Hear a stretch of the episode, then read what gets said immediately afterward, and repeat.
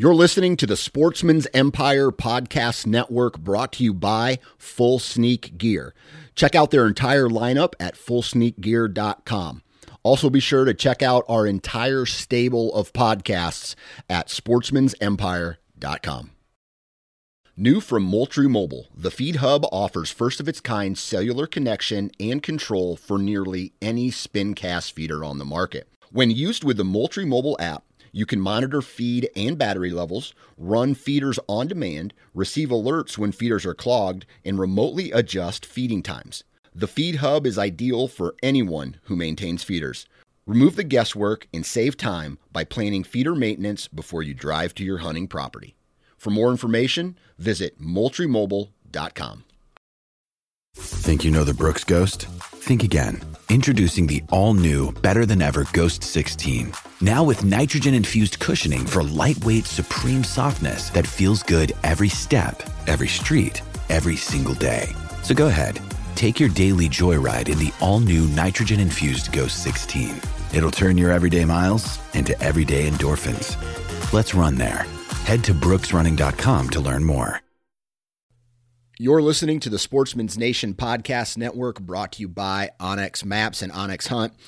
Now, you guys have heard me talk about onX a lot over the course of the last couple months, and I love the digital mapping uh, that you can do on this app. Uh, I love the fact that you can journal uh, all of your encounters, you can document sign, you can basically tell a story on that app. But one of the cool things that really sticks out to me, and one thing that I've been using a lot this year, is the ability to attach a photo to a waypoint. And for me, that's a big deal. So when I'm digging through my trail camera locations or my uh, tree stand locations, I can attach an image and say, okay, this trail camera has this buck showing up on it, or this tree stand I had an encounter with this buck, and it it is just one of those things that again helps me make faster decisions you know, based off wind direction, based off access routes, based off of time of year, crop rotation, right? But that photo allows me to know what deer are in the area and it allows me to do, you know, make better decisions. And, you know, for the guy out west, you could do the same thing. Hey, check, I had an encounter with this bull last year, or I had an encounter with this antelope or this buck last year, or this herd of does was over here. And it's just another tool that you can use to journal and document your season on onX. If you want to find out more information about onX, visit onxmaps.com. And if you want to save 20% off your first purchase of onX, enter the discount code NATION20, N A T I O N 20.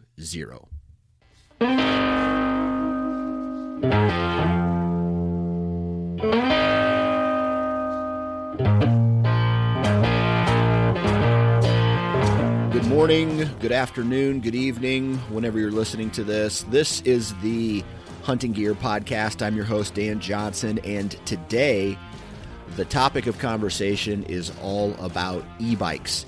And uh, our guest today is Danny DeAngelis, and he is a recent e bike purchaser.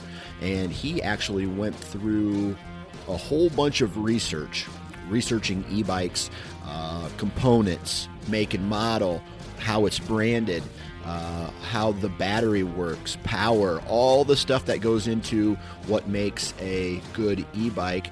He recently did a whole bunch of research on this topic, and he's hopping on the podcast today to chit chat about that.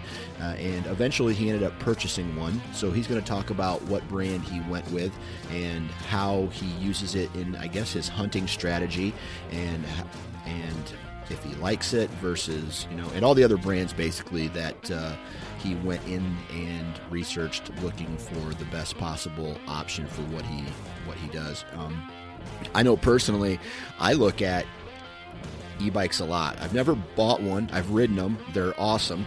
Uh, but i look at a an e-bike almost like a bad boy buggy. Now i don't even know if the bad boy buggy brand is still out there but i do know that from you know, as a, from driving my truck into a property, uh, a truck is loud, it's disruptive, it has a big footprint. An e-bike may be a good option for me at some point. However, an e-bike, you know, the the top brands like QuietKat or Rambo may be expensive compared to what Danny has found in this episode. So I'm not going to get too much more into it. I know that if I could afford one, I would definitely be buying one. I am going to let Danny uh, discuss this with all of us today. So hopefully you enjoy. Uh, when you listen to this episode, what I want you to do is go to the Nine Finger Chronicles Facebook page or Instagram page. And when you see this post talking about this episode, comment on whether or not you would like uh, e-bike or you would use an e-bike and if you think e-bikes should be legal on public land so Danny did a lot of research on that on that end as well, and I have some questions for him on that topic. But uh, let's just quit talking and let's get into today's episode, which is all about e-bikes. All right, on the phone with me today, Mr. Danny DeAngelis. How you doing, man? I'm doing good, buddy. Good deal. Good deal. All right. So the topic of today is e-bikes, hunting with e-bikes. And before we get into the meat and potatoes of this episode, we're going to do what we always do, and I'm going to ask you, what do you do for a living, and where do you live? Okay. Sounds good. Well, I um, I'm in the car business. I'm a warranty rep. So basically, I go out to car dealerships and dealers are my customers, and they sell my service contracts and gap insurance and all that good stuff you do when you buy a new car. So I'm on the road a lot and um, listening to podcasts. and um, so and, and listen to podcasts, dreaming about hunting uh, when I get the time to go out there. And um, I live in uh, Canton, Georgia, so I'm down here in the south. Okay. Currently. So the South. Uh, so, uh, do you hunt a lot in the South, or do you hunt kind of all over the place? Primarily in the south, but I do go up every year. I've been going for the last seven, eight years up to Illinois. Got a little forty acre track up there that's part of my um my family's land that um I hunt just specifically during the rut. Gotcha. Okay. 40 acres uh, during the rut in Illinois, and then you bounce around Georgia the rest of the year.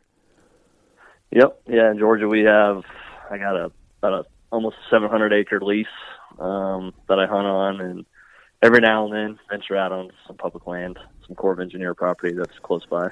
Gotcha. How's that treat you? How's that Corps of Engineer ground? It's good.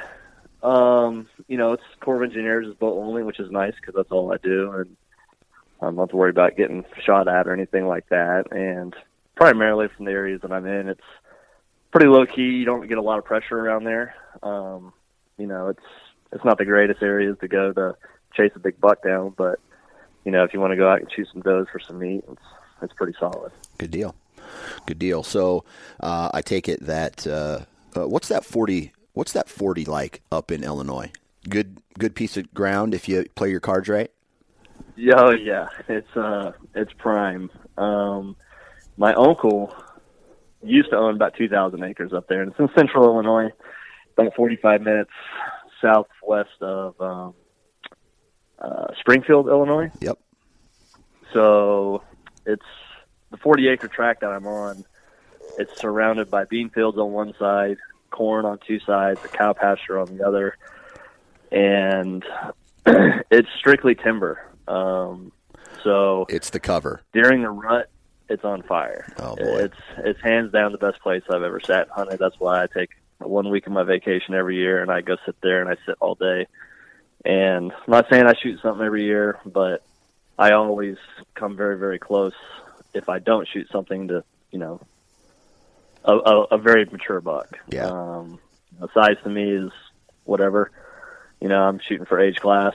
Yeah. And um, it, it's it's pristine though. It's it's a diamond in the rough, and if they ever sell it, I'm buying it. if you can afford it, right? If I can afford it, yeah, Right. yeah, because land up there is starting to get really expensive. Yeah, I hear that. All right, so uh, there's that. All right, so we're gonna do a one of these what I call a hard transition, and we're just gonna get right into the topic today.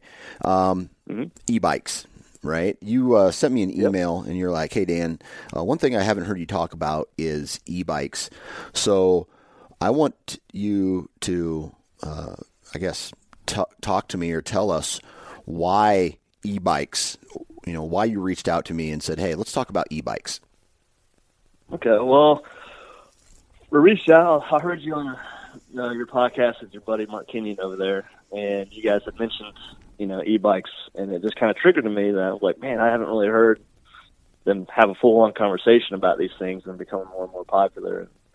Um, I recently took the plunge, you know, um, last year, and I'm a research nut, so I went out there on the internet, and of course, a lot of people hear the the, the brand QuietKat because Right. from the in the hunting industry, that's that's the big name. Yeah. and and they're a great company, and they do great things, um, and their bikes look really cool. So um, I kind of started there. That was my go-to point. Well, I decided that I, in my head, I just couldn't justify spending, you know, a lot of money on one of these Yeah. and and what kind of use I was getting out of it. Because honestly, I have a side by side. I I use my side by side on a release down here. It does great. You know, I try to park it far enough away to where I I have a two, three hundred, four hundred yard walk in. You know, from a good access standpoint and getting the deer out. You know, doing work on the farm. You know, I, I could justify that. And but when I started doing more research on the e-bikes and reading other people's reviews and just how they said that they just get so close to their spots, you know, there's no sense, you know, accessing areas in a different manner. Um, the sound, the noise, you know, compared to a four wheel or a side by side, it's basically nothing. Yeah. The deer aren't used to seeing, you know, somebody on a bike, you know, whipping past them. Yeah. um, it was intriguing. So then I I kind of jumped into the whole realm of okay, you know, if I don't want to spend, let's just say three four grand, is there other options out there? And the more digging I did, I, I found other options. Okay. So that's just kind of where it all began. Okay. Um, So you're saying that the the bikes that are br- currently branded to the hunting community, like QuietKats and Rambo's, and I don't know if there's any other ones that are out there. I think there's there's another one that's out there that are specifically really branded towards the hunting community. Are um, ex- those are the more expensive brands that you found? Typically, yeah. And when I say expensive, I mean they, these are the other brands, you know, because they're great brands. I mean, people love their bikes, but they do have models in their lineup that that come close to what other other guys are doing out there. Um, and in the biking world, a lot of it comes down to components that are on the bike, not necessarily even the frame Yeah. as much, because the majority of these guys are using 60, 61 aluminum frames, um, which you know, 60, 61 aluminum is 60, 61 aluminum. I mean, there's not a huge difference there. Right. Um, you know, is it a full suspension bike? You know, meaning do you have a front fork suspension and a, a rear suspension, or is it just a front suspension uh, bike? Um, and then the motors play a big part as well. You know, you got a rear hub drive uh, bike, and you have center hub drives, and they um, are center mounted drive bikes. And you know, the center mounted mounted bikes, you basically almost add a grand to your price tag just by buying a bike that has a, a center mounted motor, just because it gives you a little bit more torque. Um, so you know there is a bunch of variations, but yeah, I mean, in general, to answer your question, typically, yes, a Rambo or a QuietKat, they're just a little bit higher in the, the price range because they they're specifically targeting um, the hunters that are out there. Yeah, yeah.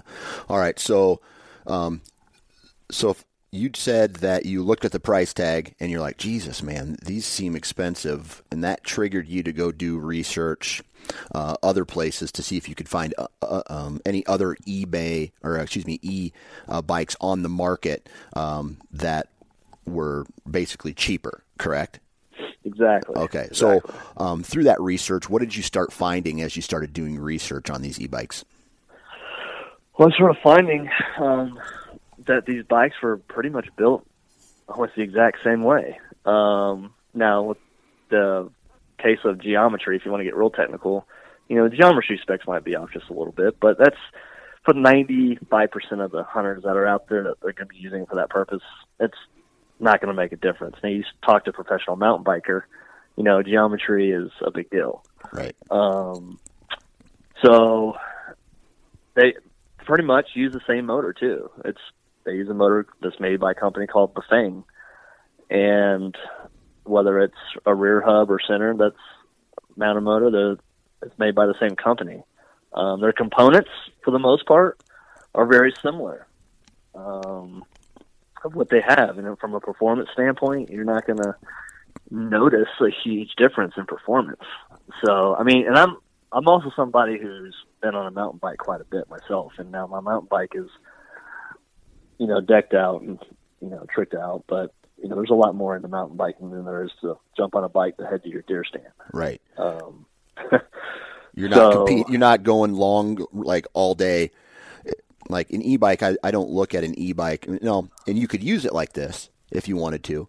But you know, when I think of what we're talking about today, hunting with using an e-bike to hunt with, I, I think of you know going in X distance just to a tree stand, um, letting it set while you hunt, getting back on it, riding it back to your truck, and repeat however many times. Right.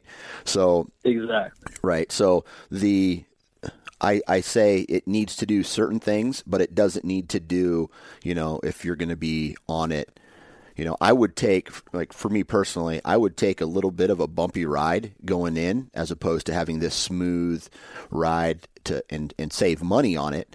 But I don't think that I would um, care if it was a bumpy ride, you know, for the I don't know hour that I'm on it compared to a mountain biking trip that I was, you know, on a bike eight hours, ten hours a day. Exactly. Okay. Exactly. All right. You know, and and you're you're, you're hitting it right on the head. All right. So uh, components, uh, different components uh, have you know different places of the uh, the shocks and the struts on the bike, whether it's just one on the front versus one on the rear. Um, when you start doing your research and doing the comparisons between all these bikes, other than the components and the actual price tag, was there anything else that you noticed? Yeah, some offer more accessories than others do. You know, in the hunting world, I will give it to QuietKat and Rambo when it comes to that. If you want to put a trailer on the, back end of your bike and haul your gear out, you know, they advertise that you can do that. Um, you know, if you want a, a gun rack or a, a bow mount or, you know, all sorts of little gizmos to add to your, your ride, um, they do offer a lot of accessories. Now, these other companies offer accessories as well, but they might just be like saddlebags, yeah, know, to, to store things in, or a back rack to strap something down to, um, or the fenders. You know, like everybody offers the fenders to keep the mud and the dirt off you as you're you know riding down through the, the trails. So, um, from the hunting brands, they do more target the the all around deer hunter as far as pulling your game out as well as getting to and from your stand. But other than that, um, I've seen guys out there on some forums that they've built their own trailers yeah. connect to their bikes you know, to do the same thing if they if they wanted to, and just they're saving the coin to do so. So you see a lot of DIY projects out there as well. Okay, all right. So aside from QuietKat and aside from Rambo, um, what brands did you find, or because uh, here's here's what I see a lot, uh, especially in the hunting industry, they'll take a product, they will brand it to a hunter even though there are other products similar to it out there. Um, and you know, e-bikes are a perfect example that there may be a generic brand out there that uh, you know is marketed 100% towards the um, you know the outdoor hiking and backpacking crew or the mountain biking crew, uh, as opposed to the hunting industry where they take this almost the same exact product, put a different logo on it, and sell it to you know, and I'm not just saying on e-bikes. I'm saying on broadheads. I'm saying, or well, broadheads oh, yeah. is hunting specific, but I'm trying to maybe clothing or boots or whatever. You know, a, a non-bow hunt, you know, a non-archery product that can be cross that, that has crossover potential between different uh, industries. So, uh, did you find generic brands or other brands that uh, you know, just that that were that did the same thing but were straight up cheaper? Yeah, absolutely. Um, I just mentioned two, uh, and there's more than just two out there, but the the two that I other ones that I researched was one called uh, Rad Power. Okay. kind of a, a funny name. Um, and then there's another one called M2S, uh, stands for Mountain to Sea. Uh, Rad Power is based out of Seattle, and M2S is based out of North Carolina. And um, through my research, you know, I kind of found out that man, there's this whole community out there um, of people that of e-bike users, and they and they really revolve around cities, city life, because the way the laws are structured around these e-bikes and where you can take them, where you can ride them, and if they're considered a motorized vehicle or not, if you can be on a sidewalk, be on the street, you have to have a license for them. All these things kind of come into play, and so a lot of these people that live in cities, instead of having like let's just say a little moped, right? Um, they're starting to get on these e-bikes and use them to go to and from work. Yeah. And so the community in these bigger cities has really grown to taking advantage of the e-bike and e-bike world. So Rad Power, for example, and I'll just go ahead and tell you. I mean, that's the one I bought. Whether it's the best one I think out there or not doesn't matter. But I bought Rad Power specifically because they are actually, and I think like 65 or 66 fastest growing company in the country right now. Oh wow. Um, they uh, their customer service is. I've actually had to use their customer service just once or twice. Just when I got the bike, it was missing a couple things um, during pack uh, during delivery, but um, just right on spot. I mean, just hands down the best. If you read reviews about them, their customer service is excellent. So so you Um, call the company, they answer, and they talk to you, human to human. Oh, absolutely. Okay. And, they're a they're a, a direct to con, to consumer company, so they don't sell through you know other other stores out which there, is uh, you know a margin or a, a a price increase if it goes to a box store. Period. exactly. Right. Okay. Cool. Exactly. Yeah. So they just go direct. So, you know, and that was kind of nerve wracking to be honest, because I have never been on one, and I think a lot of people out there don't know what they're like, and they kind of get nervous if you can't, you know, test drive one. Um, but I've been on a bike before, so how how big of a difference could it be, right? Right. Um, and so Rad Power out of Seattle is the company I went with primarily because one price point was really good, um, and two, uh, the functionality of it was the same as these other brands we're talking about, and for my purposes, from going to and from my stands, to get in and out, it's all I needed. Yeah. You know, I had to tell myself, well, what's what's a three thousand dollar bike going to do versus a, a fifteen hundred dollar bike, right? You know, is it is it going to get me there faster? No, that's not the case. It doesn't. Is it going to make me more stealthy? No, they're both just as quiet. Yeah.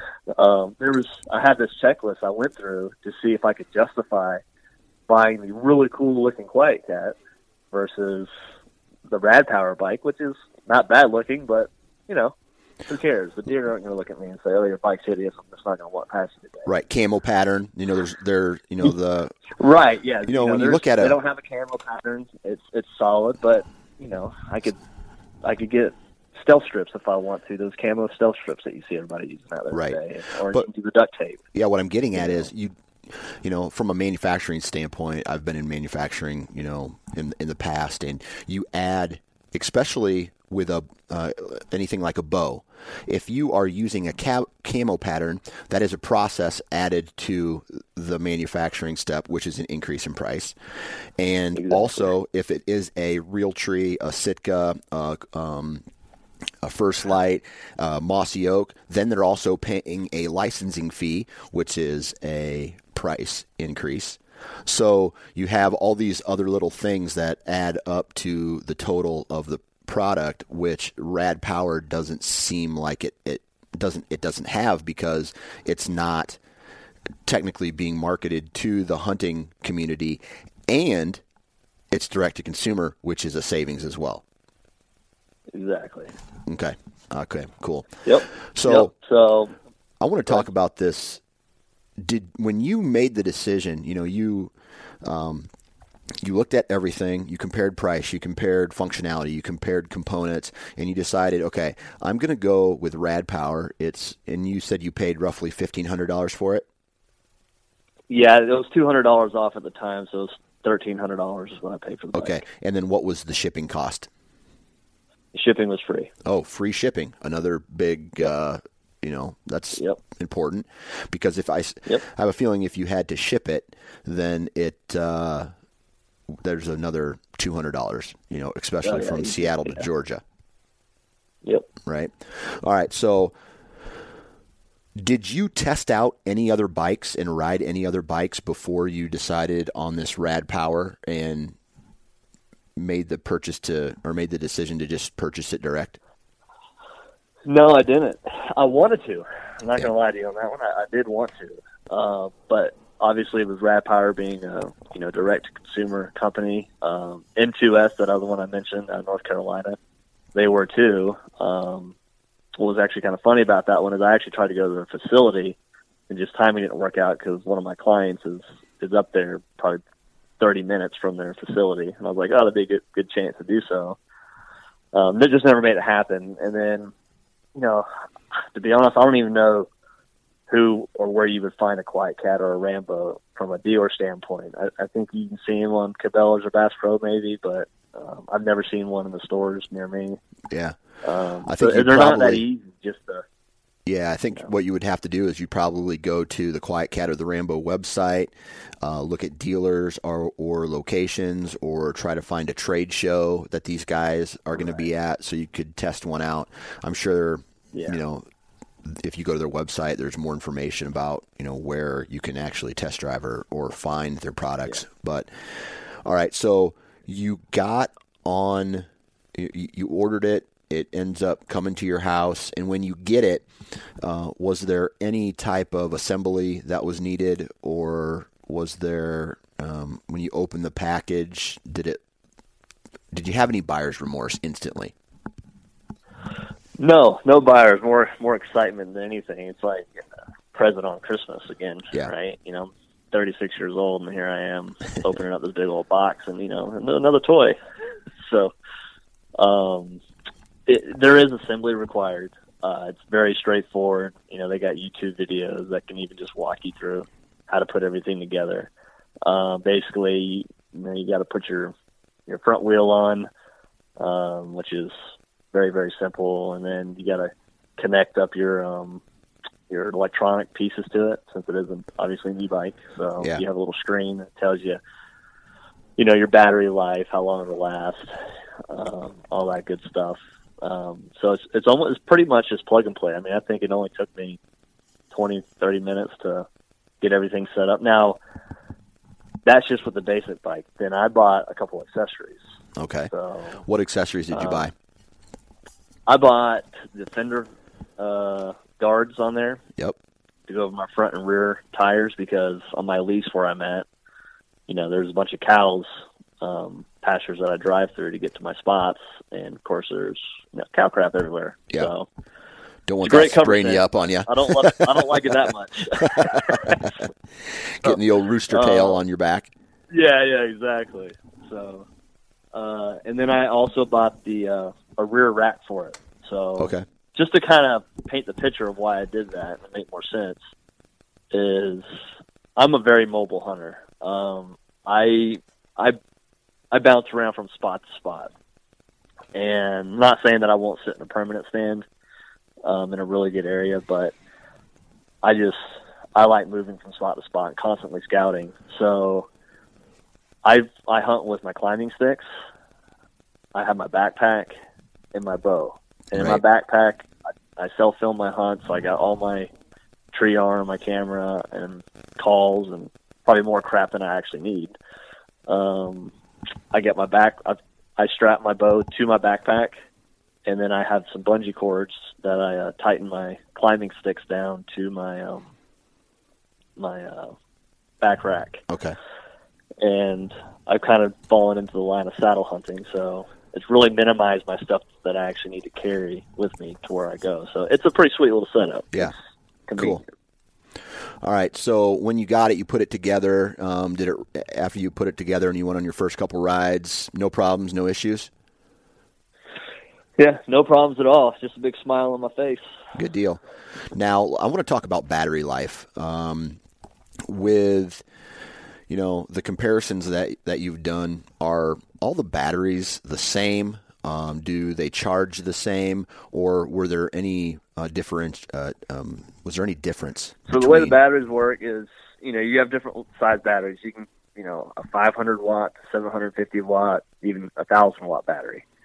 Um, just give you some, you know, more power um, and more time out there. And the 750 watts one mine has, and as far as charging goes, it takes four to six hours to charge once.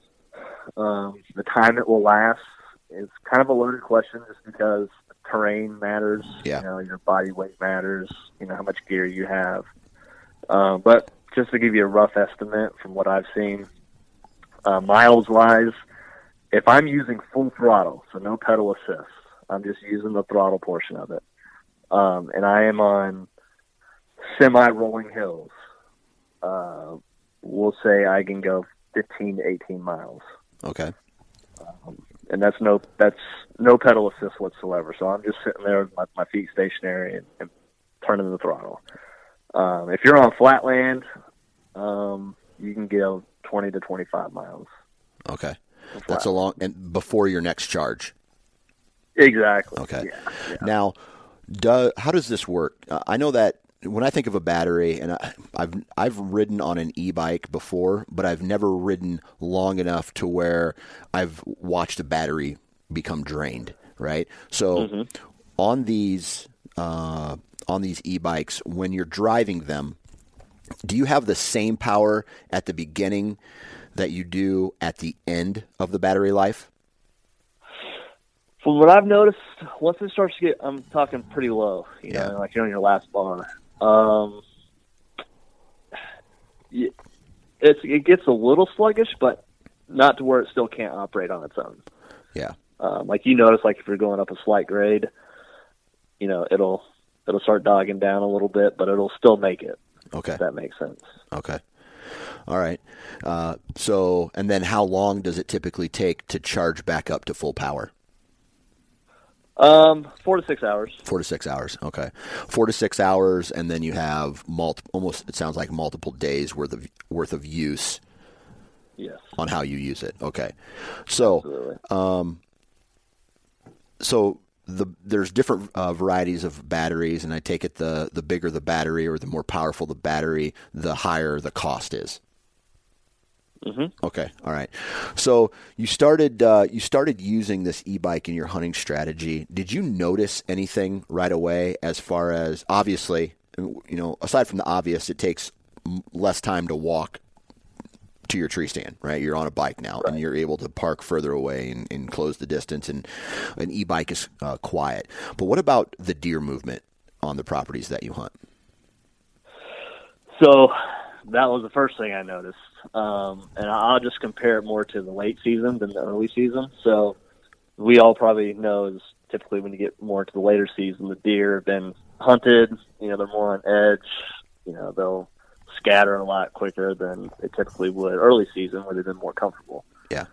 So this property I hunt here in Georgia, um, it's pretty overgrown. You know, property owner hasn't done a, does nothing to it basically besides let cows free roam it and um, early season, you could drive by side by side out there, and it's nothing to have 20 deer bouncing all around you. Um, just there's bedding everywhere. It's I always joke about it, but it makes it kind of tough to hunt because it's just bedding literally everywhere you look. Right. Well, late season came around, and you kind of get spoiled by that. And the one day I really noticed it was, was I was taking my uh, cousin out there, and I was showing him the property, and I said, "Hey, bring your your gun in case you just decide you want to, sh- you know, you see a doe you want to shoot real fast because you never know, you might just something might pop up, right?" And we're driving around and we didn't see a thing. And I was sitting there, I was shocked. I, I looked at him. I said, "Man, I'm, I can't believe we didn't see a deer. I guess it's just so scattered. They hear the side by side coming from a long distance, and you know they're gone before you even get near them now." Well, that evening, you know, we went out to go hunt, and I jumped on the bike, um, and I'm heading out to my spot. And next thing I know, I come around this bend, and I have four deer jump up within 20, 30 yards of me, and they they took off running when that happened. But when they took off running, I looked over at them, and they stopped and they're they're watching me, and I'm kind of looking at them, just just curious, you know, see what they're gonna do, and you know, they just they acted like I was a ghost. It was Yeah. it was the weirdest thing, you know. It's just it's not what I was typically used to seeing on a a four wheeler. Right. And on the way back, I noticed the same thing. And that's kind of a cool story. Is I'm I'm heading back to the truck, and I'm on the bike, and um, this is actually the next day. And you know, I hunted that morning. I'm on the way back around noon to my truck, and I jumped two or three more deer on the way back. Again, 20, 30 yards from me. Like I literally see them jump out of their beds and they start running down the opposite side of the fence line. This was just an old barbed wire fence, you know, separating part of the property, and they are running right alongside of me. It's like something out of freaking Jurassic Park, and I just was in shock. Like these deer aren't peeling off; they aren't going the opposite direction. They were running alongside of me, and I just kept on going. And now the bike goes 20 miles an hour. That's as fast as it'll go under full power. Right. And these deer are keeping up with me like it's nothing. The next thing I know, they kind of speed up and they jump the fence and go right in front of me and head off into uh, the pecan orchard. And I just got back to the truck and I was just like, this bike really is a game changer. In my personal opinion. I mean, I'm not trying to convince anybody out there otherwise. My personal opinion, just from what I've seen, and I got other stories I could tell you about that. Yeah. The So deer, it's got some some kind of an impact, though. I mean, it gets them up. It gets them.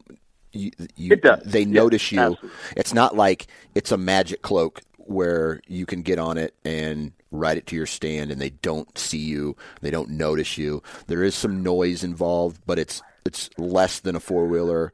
Um, it's probably more, if I had to guess. And I'm just thinking about my access routes during the fall, especially if it's dr- mm-hmm. dry, crunchy leaves. Right? It's a different kind of sound. It's almost it's a continuous sound as opposed to crunch, crunch, crunch, crunch. You know what I mean? Like right? right. So It there- sounds like. I'll tell you exactly what it sounds like because a lot of people want to know what it sounds like. Imagine a brisk wind coming through, and you know how leaves, you know, dry leaves make that that wisping sound Yep. across the ground as they get blown. You know, it's and that's just a constant sound, Yeah. and that's what the bike sounds like because you're just wind. Yeah. You're pushing wind as you go by. That's all Right. the only thing you hear.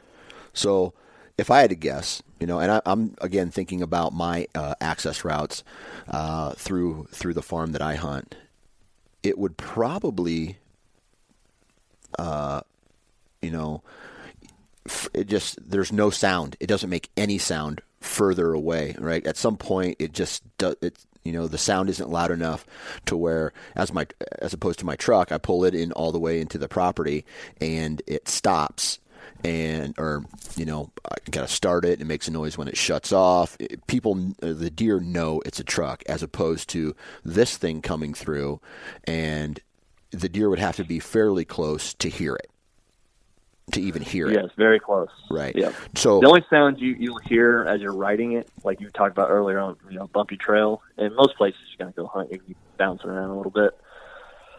Um, is you can hear the chain, you know, making that like if you took your bike off the edge of a curb, you know, you hear ah, your chain a little cha- a little chain clanky.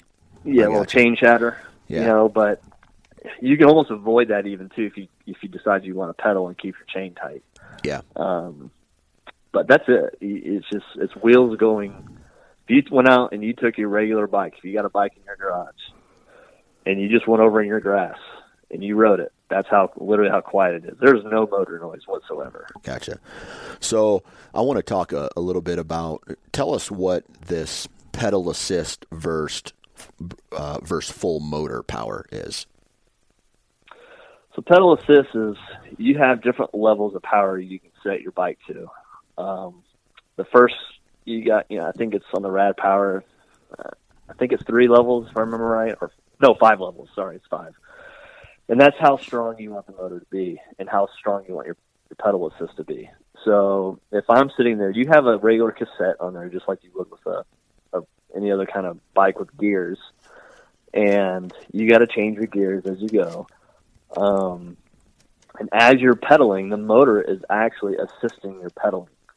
So you're not having to put nearly as much force down through the pedals as you would if you had no motor whatsoever. Okay. So it is essentially just assisting you as you pedal, and you change gears as you're doing it. Gotcha. Gotcha. I'll get. So.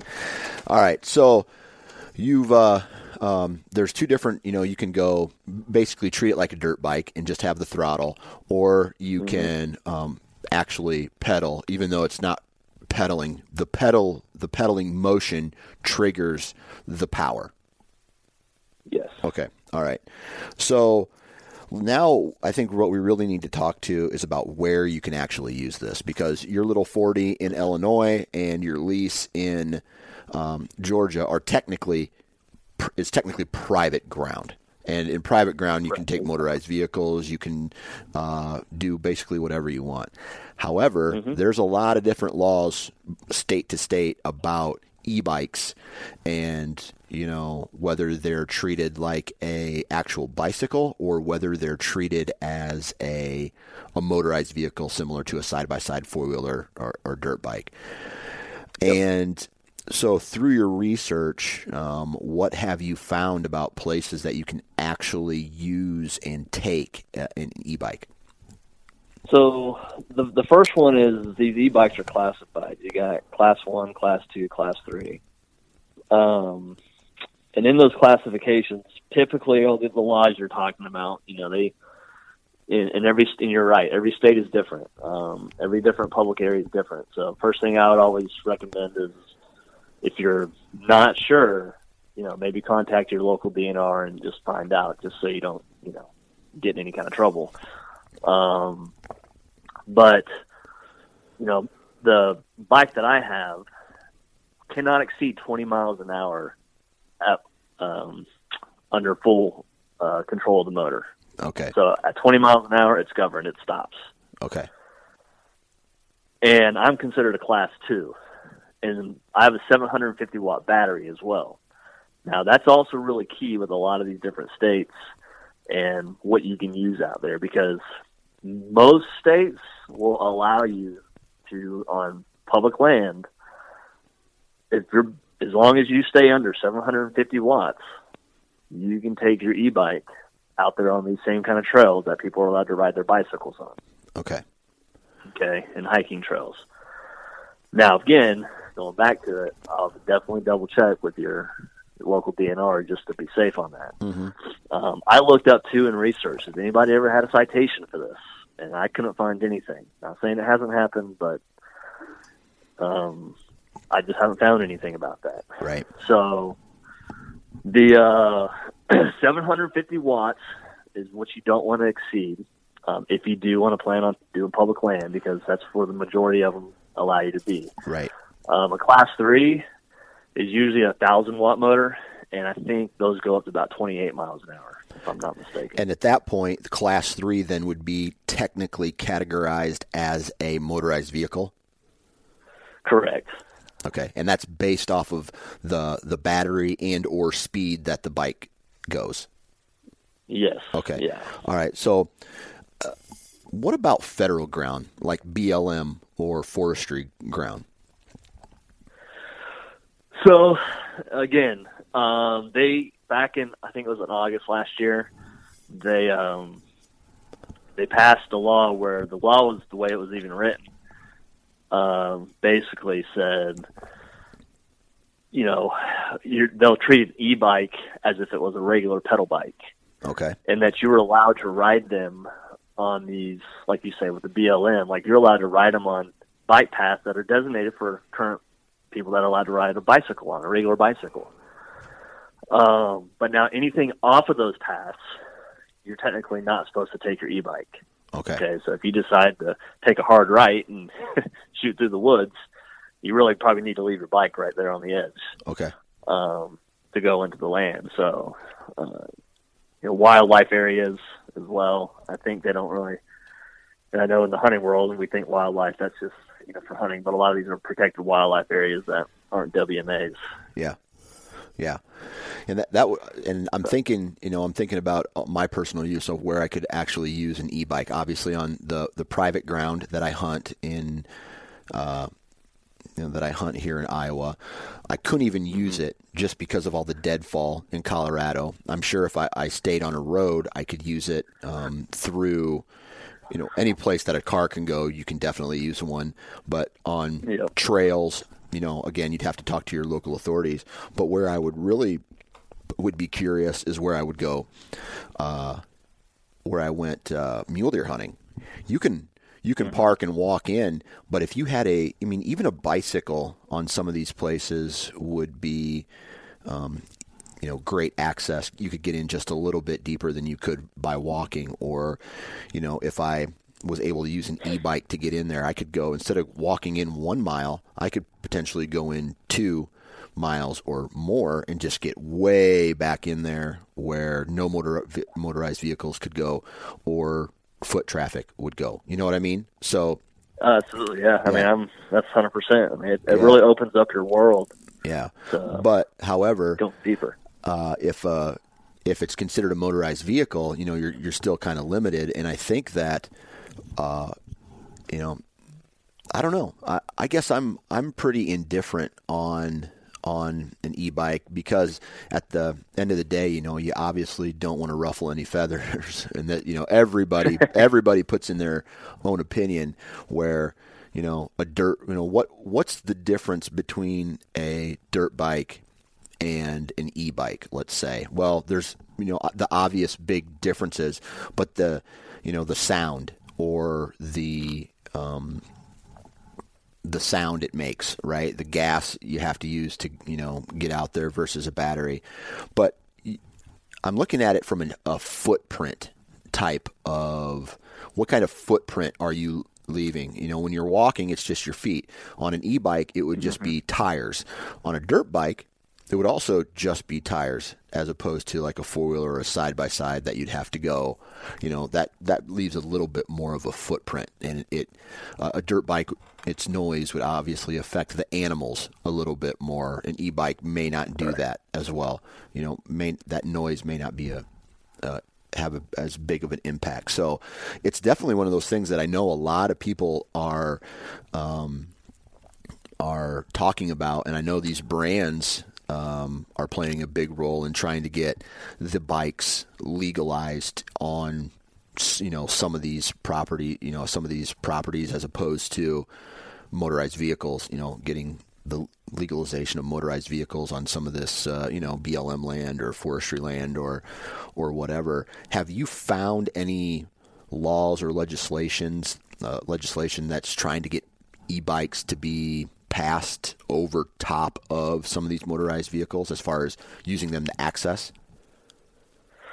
I, I no, I, I personally haven't. Um, other than just what I've read online, um, a few articles, you know, about you know how the BLM looks at it, and and um, you know, and typically where you can go and where you can take them. So, I mean, it's I haven't seen these specific laws yet, but I know it's become a, a bigger um, piece of conversation yeah. um, in the community. So I would venture to say you're going to start seeing some more things because even right now, the way it's written, um, as far as where you can take them and write them, you know, there's controversy over that because it's hard to specifically state, you know, you know, a class one, a class two, a class three, or, um, yeah. And, and people even knowing what that is right now. I mean, it's so new, I guess, yeah. and not as big as it well, then, it's going to be, in my opinion. I think it's going to be huge. Yeah, and then you um, start talking. Then you have to make sure that the people who are enforcing the laws, like conservation officers,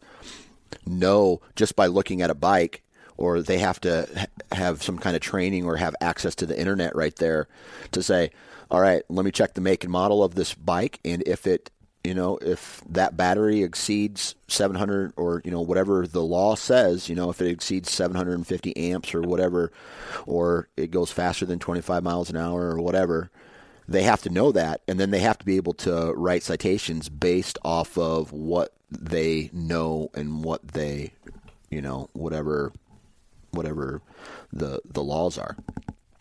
Exactly. Yeah, because Yeah. right now you don't need to register your bike. You don't need to get a tag for it. Um, you don't need any of that kind of stuff. It's kind of like you compared to drones. Yeah. You know, everybody likes drones and use them for filming. And in the beginning, you just buy a drone, fly it wherever you want. Well, now you can't fly them near airports. You can't. You know, if you're going to do them for business purposes, you got to have a commercial license. You got to Yep. have a registered number on it. Yep. Um, Yep. You know, you know, just like anything else, eventually there's going to become more yeah. you know, need tos yeah. um, to make sure you're compliant with. So you spent you spent uh, how much money total have you spent on this bike? Uh, with all my accessories and everything, um, ship everything. Uh, it was it came out to be just under sixteen hundred dollars, so like fifteen fifty, I think, Okay. fifteen sixty. So let's just round up to sixteen hundred uh, Yep. for this this bike. Do you uh, do you think it was worth it? You know how you use it. Do you u- how much you use it? Um, the result from a hunting standpoint. Do you think that that sixteen hundred dollars uh, is was worth it? One hundred percent. Okay. All right. So you're a big advocate for the e-bike, and you, you think about this, right? An e-bike versus, let's just say, a thousand dollar bow. Let's just say, for all intensive pur- purposes, the one of the most expensive bows on the market, um, and I know they go higher than a thousand, but let's just say average. Some of the flagship, well-known brand bows are sitting at that that thousand dollar mark that's only sixteen hundred more dollars for a, a bike that, in my opinion, can do so many more things than Yeah. a bow. right. Right. So it's crazy. I don't know. It, you know, just it has me thinking as well. I don't know where I necessarily stand on all of that yet, but um, definitely something to think about and keep an eye out, especially if you're a public land hunter. If you can use uh, e-bikes in your, because I know a lot of the guys who, if they could, they probably would. Yep. So mean, there'd be no reason for them not to. Yeah. I mean, it's it, it really would take your ability, like you said earlier, you know, just to go further. Right. Um, you know, and that's what you hear about. all- You know, the big talk in the industry right now is, you know, I'm not going to just start talking about saddle hunting, but um, you know, people kind of gravitated towards saddle hunting because one, it just makes you lighter, yeah, you know, and more mobile. And the e-bike, it's the same thing. I mean, um, it's just gonna. Our bodies can only do so much. Now, there's some really fit people out there, and yeah, I'm not saying I'm one of them. Yeah. I sit in the car all day, and you know, so just walking up my stairs in my house makes me tired. Um, but you know, it's not even for the. You know, some people I hear too talk about it, saying uh, it's the lazy man's way of getting to your stand, and that's and honestly, it's not true. I think it's just a smarter way. I mean, yeah, look at how much we've learned, like how important access is to your stand. Right? absolutely. and you, you you go today and you here in Georgia. I, I think I've you said you lived in the South before. Yep. If I remember hearing some of your talks before. You know how hot and humid it gets down here. Absolutely. So early season in Georgia, it starts second weekend of uh, usually the second weekend, third weekend of September, and it's. I mean, there's days I've been out there and it was 95 degrees. That's Mhm. not fun. And when I got my side by side, um, or my e-bike, to choose from the e-bike, I can literally. I'm not kidding when I say this. I can literally ride it pretty much to the base of my tree if I wanted to Yeah. Yeah. and climb up that tree and hunt. Because deer, there's one thing I have noticed in my observations. When I was hunting on my side by side on those really hot days, there was just times I was like, you know what, screw this. I'm not gonna take my three, four hundred, five hundred yard walk to my stand. I'm going to just park right here. Something comes along, great, whatever. You know, it's just one of those. I just want to be out here. And I've seen deer come up, notice my side by side because it looks like a big old, you know, square object that's Mhm. not supposed to be there, and they don't come any, they don't go anywhere near it. They just stay right there. Yeah. The bike, on the other hand, if you look at the shape of a bike, you know, it's not, let's just call it regular, it's irregular. And deer, in my opinion, they have a hard time seeing, you know, patterns are huge, right? That's why we wear camouflage. We Yeah. try to blend in. In a bike's lines, if you picture a bike, the spokes of the wheels, the frame of the bike, all that, it literally could be passed along if you leaned it up against a tree. From a deer's point of view, Yeah. a bush Yeah. or a bunch of limbs laying up against a tree. Right. But and Right? and even like- if you lay it down flat on you know you don't use the kickstand, you just lay it down flat, it Yeah, even exactly. has a lower profile.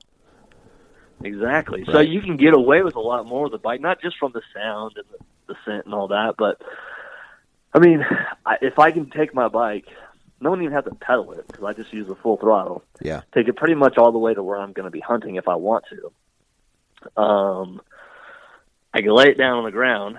Now I'm not sweating like I would have been, you know, early season with Right. all my gear on, and all I got to do at that point is just get up the tree and set up and and hunt. I mean, to me, it's smarter.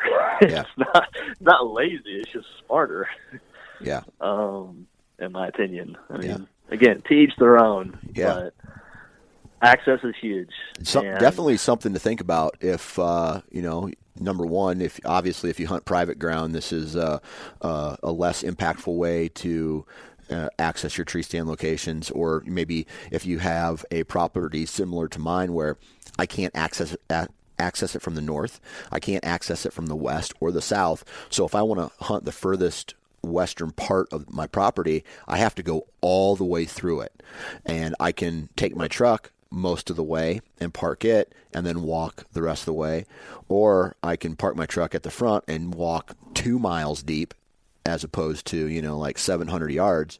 But if you have this bike, it makes your access, you know, because exactly the same as a truck probably a lower impact they won't hear you coming so i definitely i definitely see the benefits of it i think the biggest thing that uh, people would that holds up you know anybody is price tag right? Because even though the bike that you bought was only $1600 compared to a three or four thousand dollar bike it's still a thousand six you know 1600 bucks compared to using your boots which you know are free basically.